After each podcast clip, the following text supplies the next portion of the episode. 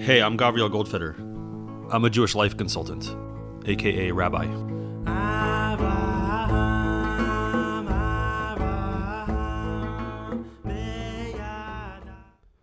At this point in the story, the city of Jerusalem and its inhabitants are paralyzed. There is no clear way forward. Peace with the Romans will not happen. War with the Romans will not happen. Teshuva, repentance within the Jewish people will not happen. Rav Tzadok's fasts will not help. Something has to move forward at this point. Something has to budge. So at this point, we're told Abba Sikra, Reish Bar Yoni Shalayim, a man named Abba Sikra. The name itself might actually mean head bandit or head murderer, but the Gemara tells us that he's a Reish Bar Yoni. He's the leader of the thugs of Yerushalayim. He happens to be Bar Achte the Rabban Yochanan ben Zakkai. He happens to be the nephew, the son of the sister of Rabbi Yochanan ben Zakkai. Rabban Yochanan ben Zakkai havashalachle. He sent word to him and he said, Ta betzina legabai, come to me secretly. Come to me without anyone else knowing. Ata, he came. Amarle ad emat aviditu hachi le la'alma bechafna. He said, Until when are you going to act this way, such that people will die from famine? Amarle, my iavid, he said, What can I do? The amina lahu midi katludi. If I say anything to them, they will kill me. The implication here is that this man, the head of the bandits, Bar Sikra, he's not even running the show. He's not steering the ship either. The guidance, the direction seems to be determined by the rest of the thugs, not even the leadership.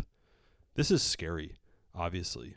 This is terrifying because now we know that no one's listening to leadership or to guidance. Everyone is deeply dug into their points of view, particularly and most dangerously the thugs of Yerushalayim. They are committed to seeing this out. Nothing can stop them.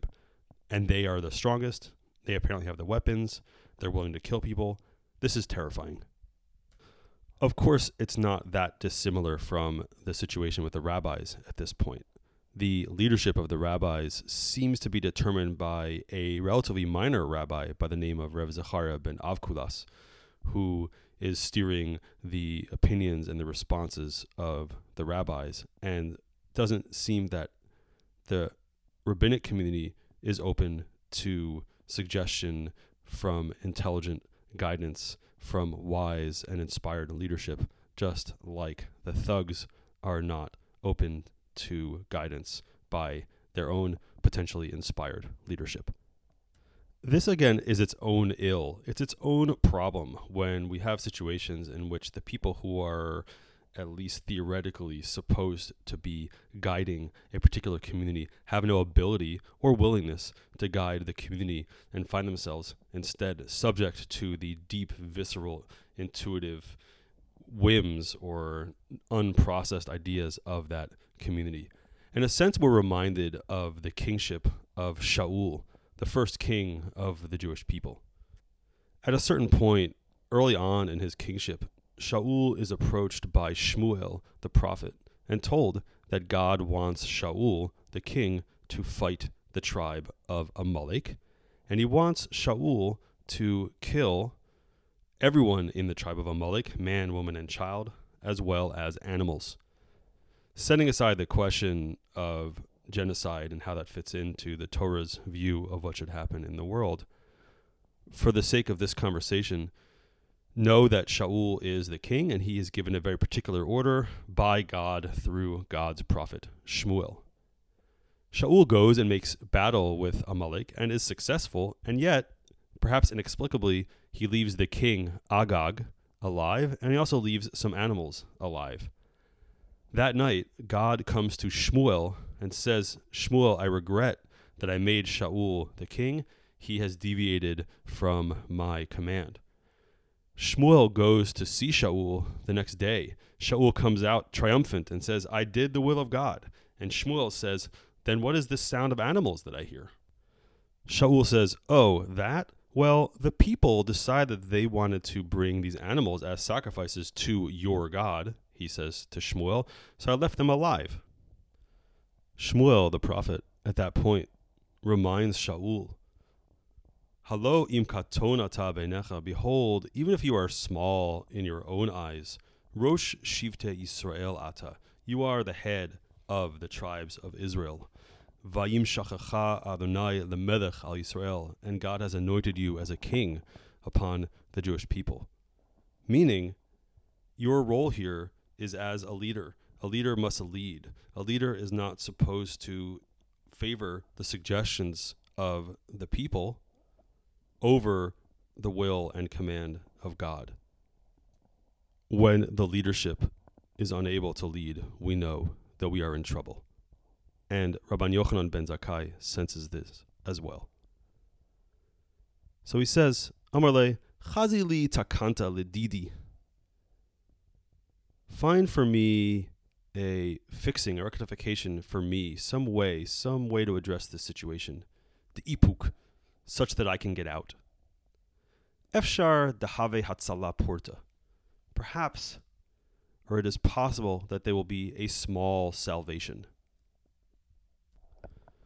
Similarly, in another version of the story that appears in Midrash Eicha, at this moment, Rabban Yochanan ben Zakkai says, Kol sama de milta, which the commentaries say means the whole essence of the matter, the crux of the biscuit. Nipukli mehacha. I have to get out of here. This is now the birth of Plan C. Plan A, we can do tshuva.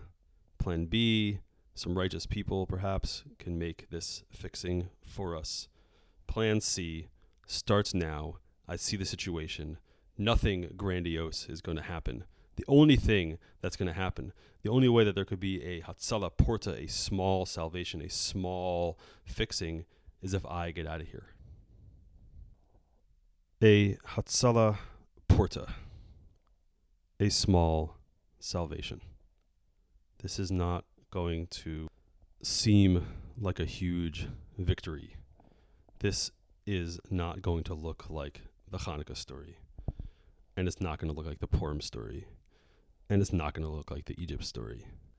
In fact, the victory that's about to happen is going to be so small that it might not even seem like a victory. It might seem like a failure, like a concession, like a side point. And yet, what's about to happen is literally going to change the face of how Jewish life is done forever. What's about to happen is no less than the transition from temple Judaism to decentralized synagogue and home life Judaism, from sacrifices and offerings to prayer, with an emphasis on Torah learning and personal avodot, personal practices and rituals. It seems like a failure because he fails to save the temple and he fails to save Jerusalem, as it were. But in so doing, he succeeds in saving the Jewish people.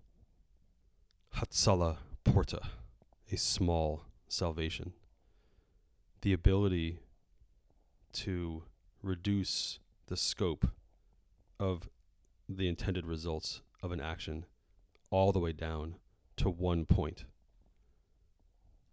one tiny goal that seems so small as to be insignificant, but what makes it so impacting is that it is the right goal for that moment.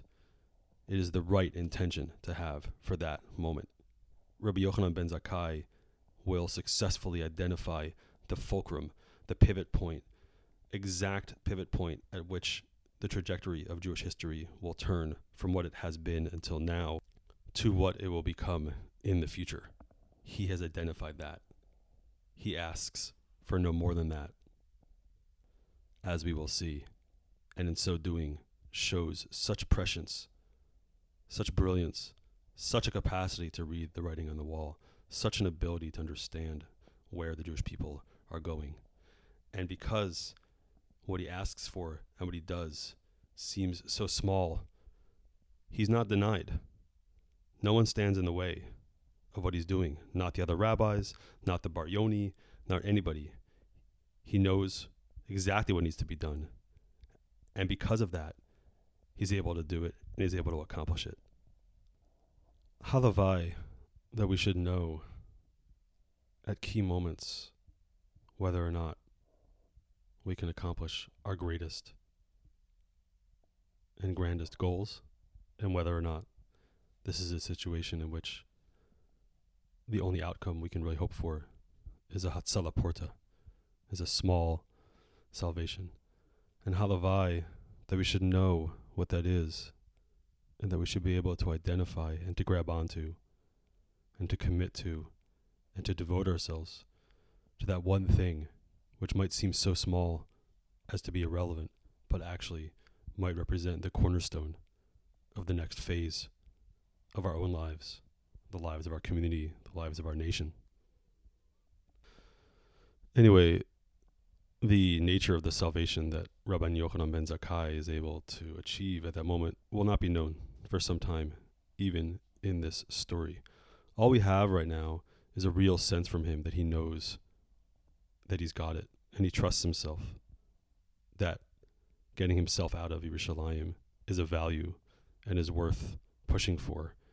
And he can trust his own intuition and his ability to name, to achieve, to accomplish that Hatzalah Porta, that little salvation that he knows will be the cornerstone of the next period of the lives of the Jewish people. And we must celebrate his confidence in the context of people like Rav Zachariah ben Avkulas, who have no confidence, no confidence in themselves, no confidence in their ability to name this moment, to figure out what needs to happen next. But first, he needs to get out. He knows he's got to, but he's still got to get out of the city. So, he says to the man, his nephew, Bar Sikra, get me out of here. Amarle, he said to him, Nikit nafshecha beketsiri. State about yourself that you're sick. Let everyone know that you're ailing. Valete kuli alma Vli Shalahubach, And let everyone come and ask about you. Ask about how you're doing. V'aiti midi sarya. V'agane gabach. Bring something foul, something that smells bad, and put it by you. And then people will say that you're dead. tamidach, and let your students go in to see you. V'lo leo bach inish acharina. and let no one else come in to see you. Delo the ragshanbach the kalilat, lest they feel that you are light of weight. De inuhu yade de chia kalil mimita, Because everyone knows that a person who is alive is lighter than a person who is deceased. Avid Avidhachi, they did that. Nichnas bo Rabbi Eliezer mitzad achad, Rabbi Hoshua mitzad acher. Two of his main students, Rabbi Eliezer and Rabbi Hoshua, came in, one on each side, to take him out. Ki matu lapitcha, when they got to the gate, bau lamidkare, the guards of the gate wanted to stab him, ostensibly to make sure he's dead. Amarlahu, he said to them, we don't know who he is, Yomru Rabban Dakru, they'll say you're stabbing their rabbi. Maybe this is a delicate political situation, and if you go stabbing dead rabbis, people will be upset and rebel. Bao the Midchafe, they want to push him or shove him to see if he would react. Amarlahu, he said to them, Yomru Rabban Dachafu, then they'll say that you're pushing their rabbi. Parchule, they open the gate. Parchule Baba, they open the gate. Nafak. and he went out. I have to admit, my imagination at this point in this story always goes towards wondering what it would be like to fake your own death. What would it be like if you started a rumor or someone started a rumor right now that you weren't well and you let that rumor grow? Eventually, you allowed people to believe that you were deceased and then, for all intents and purposes, were buried and you were just gone. One possible advantage of that, and I'm really not recommending doing this, but you could imagine one possible advantage of this is that you could completely start over. You could start your life without any of the projections that other people have on you about who you are and what you're capable of. This is not fake your own death, go to your own funeral to find out what people actually think about you level. This is completely leave behind every aspect of your old identity. No turning back. Witness protection level change. Rabban Yochanan ben Zakkai is going to need this extent and this level of leaving behind his old identity and his old relationships because he is going to do some things which are going to be shocking. He's going to make some decisions on behalf of the Jewish people that will be mocked and ridiculed by some of the greatest rabbis of the generation. And you can't do that if you're still posting on Facebook and wondering whether your friends will give you some likes or not. This requires total freedom from the past. And that's what he gets. It is interesting to note that some people have a practice on Tisha B'Av, on the ninth of Av, the fast day, to imagine their own deaths. I once had the honor of going through a ritual of sorts with Rabbi Henoch Hoffman, in which he had us imagining digging our own graves and laying down in them. And as we did, noticing those layers of wanting to be remembered, wanting to be connected, which of course are such natural human emotions. But at the same time, it's those very memories and those very connections that would keep a person connected to the past. And on a day like Tisha B'Av, on the ninth of Av, amidst the grieving and amidst the frustration and the destruction, that this story of Rabban Yochanan ben Zakkai, this story of Hatzalah Porta, of a small salvation, of the tiniest part, the most essential part of the Jewish people, as expressed in this one person, makes it out. That this level of destruction and decomposition and death and disintegration is required in order to allow that one piece to leave unscathed, that one piece which contains within it the DNA of the next period, of the next phase of personal, communal, and national and cosmic life. That that will become part of the theme of Tisha B'Av, part of the meditation of Tisha B'Av, to allow again, amidst this grief, to ama- allow what must die to die, what must be forgotten to be forgotten, what must be disengaged from to be disengaged from, in order to allow that one piece, that one little fragment which contains the essential element, to allow that to go forth and to leave unfettered into the next phase. It's a powerful set of considerations to explore on Tisha B'Av to find space in our own thinking for that type of meditation. A person could spend part of the day of Tisha B'Av considering the work Rabbi Nachman describes in Azamra as the good points.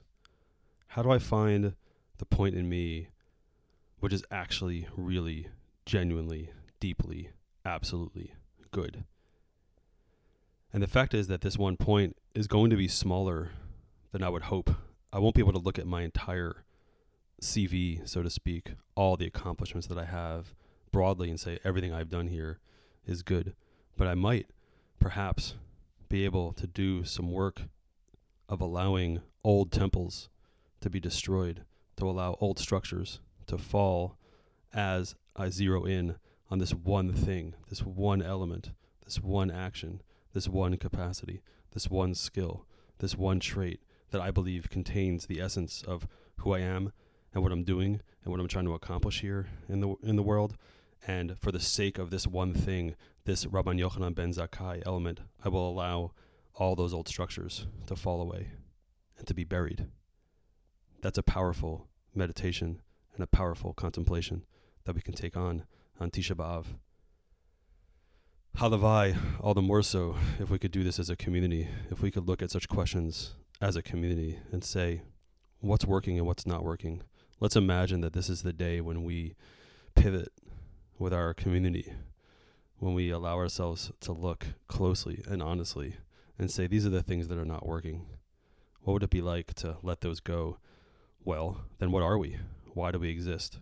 That's a really good question. Let's really bear down together as a community and try to find and try to really clarify and really isolate this one piece that we feel contains the DNA of what we want to accomplish, of what we want to be, what we want to do as a community, and embrace that and celebrate that and put all our eggs in that basket and allow ourselves to fully and deeply commit to that one piece and in exchange to allow all the old stuff, all the disintegration, all the decaying elements of our former iterations to fall away and to be buried. Halavai. As an addendum, I want to call attention for the moment to the two people who accompanied Rabban Yochanan ben Zakkai's coffin out of the city of Yerushalayim. They were Rab- Rabbi Eliezer, also known as Rabbi Eliezer ben Horkanus, and Rabbi Yehoshua. In the Talmud, we are told that one was on one side and one was on the other. And in the version in the Midrash Eicha, Rabbi Eliezer is in the front and Rabbi Hoshua is in the rear. I'm very interested in the configuration of people at key ritual, mystical, powerful, transitional moments. For example, when Yaakov Avinu, when Yaakov died in Egypt and had his sons bring him to Marat Machpelah, to the f- ancestral burial site in Machpelah, he configured his sons around the coffin in a very particular way. Particularly, he configured them around his coffin the way they would ultimately configure themselves around the Mishkan in the wilderness, according to their flags, three on each side.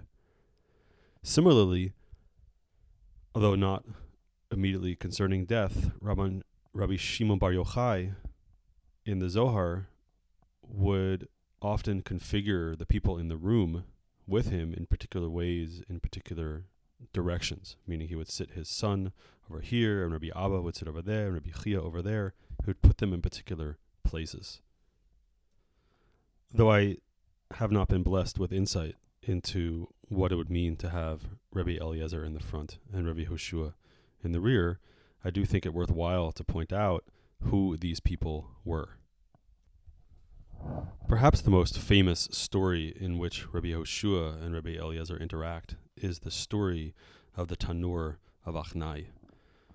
The rabbis were debating whether or not a particular oven was of one piece or of several pieces, and this would have ramifications in terms of whether or not the entire oven would become tameh if a part of the oven had come in contact with something which could convey that tuma. And Rabbi Eliezer insisted on his ruling that it was in fact tahor and that the pieces were in fact separate from each other.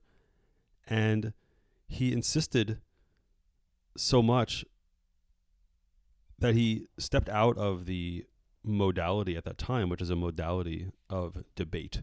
And he started to invoke natural miracle phenomena to happen to prove that he was right. He said, If I'm right, let this carob tree uproot itself. If I'm right, let this river start flowing backwards. If I'm right, let the walls of the house of learning start to fall.